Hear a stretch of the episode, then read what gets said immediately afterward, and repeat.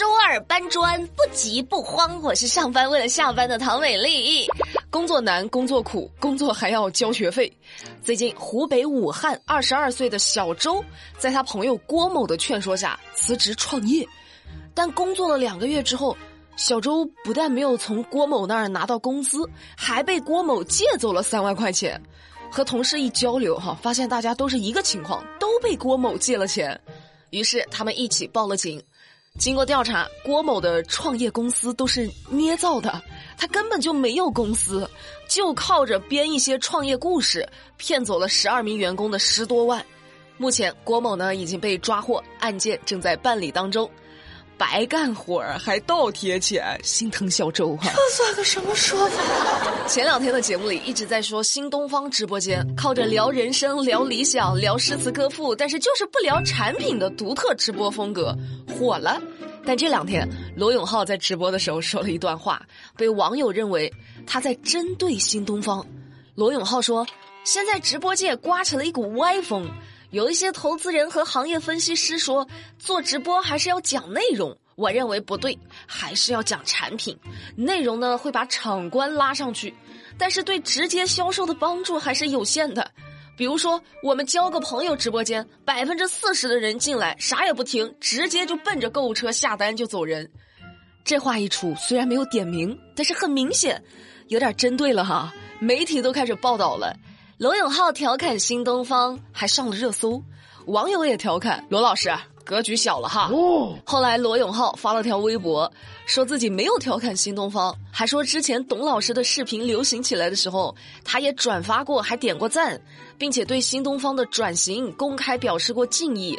他只是对直播电商业的一些流行观点表达不同看法，希望媒体不要恶意起哄。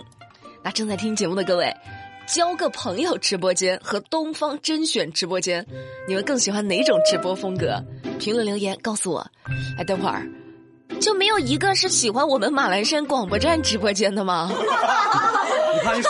不管是在实体店买东西也好，还是直播间下单的也好，谁都不想商品出问题。但最近，南京的王先生在一家奔驰 4S 店买了一辆新车，五十四万呢。开了刚一个礼拜，车子的右后门上就冒出了那种指甲盖大小的鼓包。王先生把车开到 4S 店，工作人员拆开车门之后，发现不止一处鼓包，就跟皮肤过敏似的，密密麻麻的小包啊！难道这是被蚊子叮了？但 4S 店也没有确定车身鼓包的原因，只同意帮王先生做个油漆。王先生呢表示无法接受。怀疑自己买到的可能不是一辆新车，目前双方正在进一步协商中。美丽不太懂车啊，不知道这个鼓包应该是什么造成的。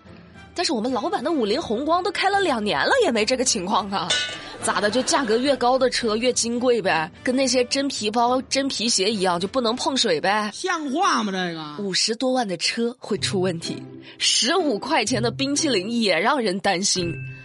最近有网友做实验，把钟薛高的冰淇淋放在太阳下晒了三十分钟，居然都没化，只是稍微软了一些。于是大家开始担心啊，里面会不会有什么超标的添加剂啊？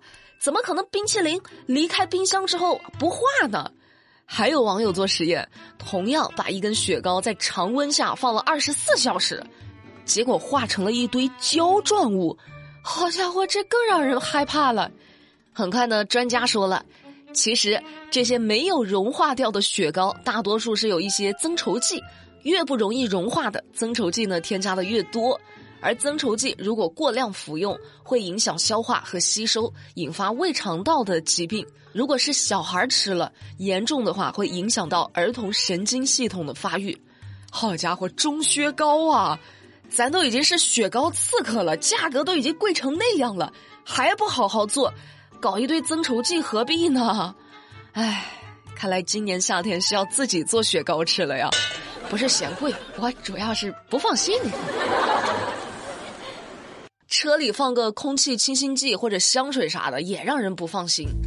最近在广西贵港，一辆停在烈日下的轿车后挡风玻璃突然被炸得粉碎，就是因为车里有一瓶空气清新剂受到高温导致爆炸。给各位科普一下哈，在高温环境下，空气清新剂那个铁罐罐极有可能变成一个小型的爆炸品，因为夏季气温高，车辆暴晒过后，车里的温度可以达到七十多度。在这样的温度下，就算不含易燃成分的加压喷雾瓶都会有爆炸的危险。所以咱们夏天的时候，车上尽量不要放那些香水瓶啊、空气清新剂啊。你要是担心车里有味儿，这样，你每天来我们公司接我们老板上下班他能在你车里表演一个口吐芬芳。疫情发生之后，上哪儿呢都得出示健康码，这一直是老年人出行的一大问题。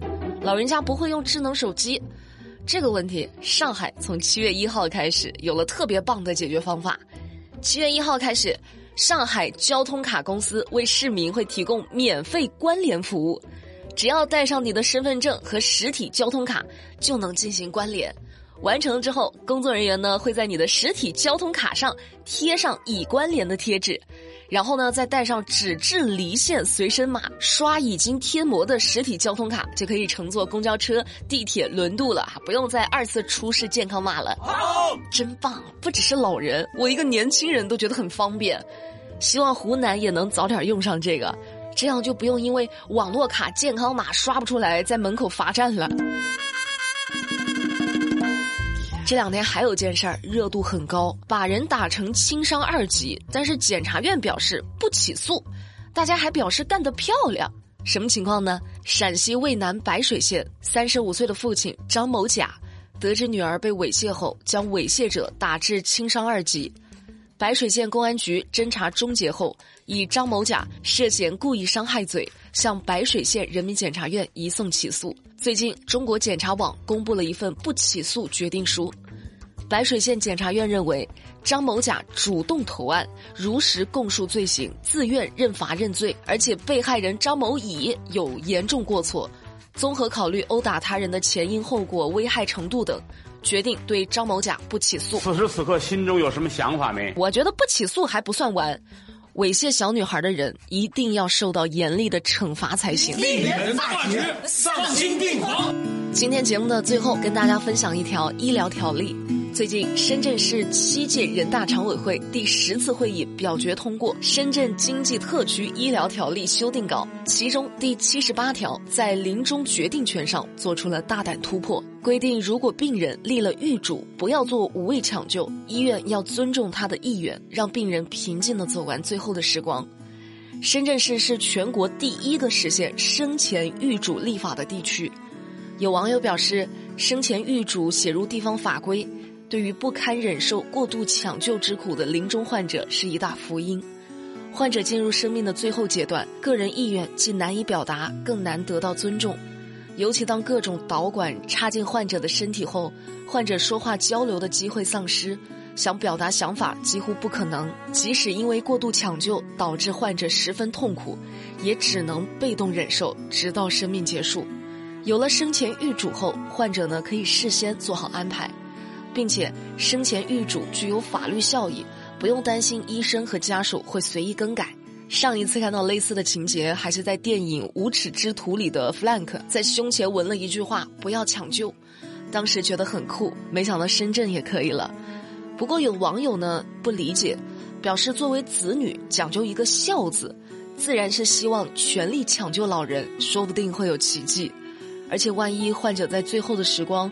不能表达自己意图的时候，后悔了呢？其实是想被抢救呢。正在听节目的各位，你们怎么看？那今天的节目，美丽就跟你们说到这啦。了解更多资讯，参与话题互动，新浪微博、抖音、喜马拉雅都可以去搜索关注马栏山广播站，就能够找到我啦。我们明天不听不散，拜拜。美丽说。